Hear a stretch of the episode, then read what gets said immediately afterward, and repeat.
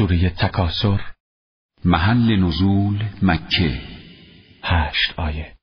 بسم الله الرحمن الرحیم. به نام خداوند نعمت بخشنده رحم گستر. الهاكم التكاثر حتى زرتم المقابر. تفاخر درباره فزونی اموال و اولاد و افراد قبیله شما را سخت سرگرم و از یاد خداوند قافل کرده است. حتی به زیارت قبرهای افراد طایفه رفتید و برای تفاخر آنها را شماره کردید که بگویید قبیلی شما تعدادشان زیادتر است. كلا سوف تعلمون ثم كلا سوف تعلمون.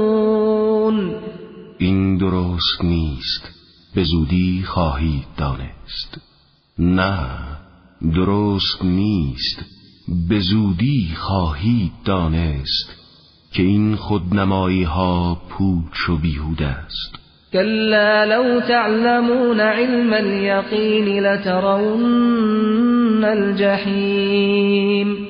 اگر می توانستید با یقین کامل آخرت را ادراک کنید از سرگرمی ها و افتخارات باطل دست می کشیدید شما حتما جهنم را خواهید دید. ثم لترونها عین الیقین.